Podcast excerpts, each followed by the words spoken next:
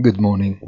The macroeconomic data pointed to a slowdown, while the fall in inflation, for sure in Europe, has at least stopped.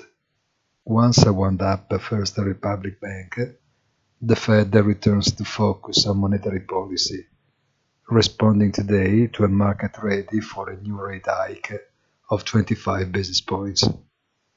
But Chair Powell must gear up for the not so remote eventuality underlined by Treasury Secretary and former colleague Janet Yellen of a paradoxical US default as early as beginning of June.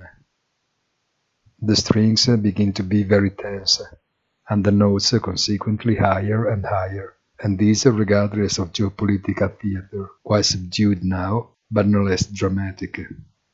Have a nice day and please visit our site easy-finance.it.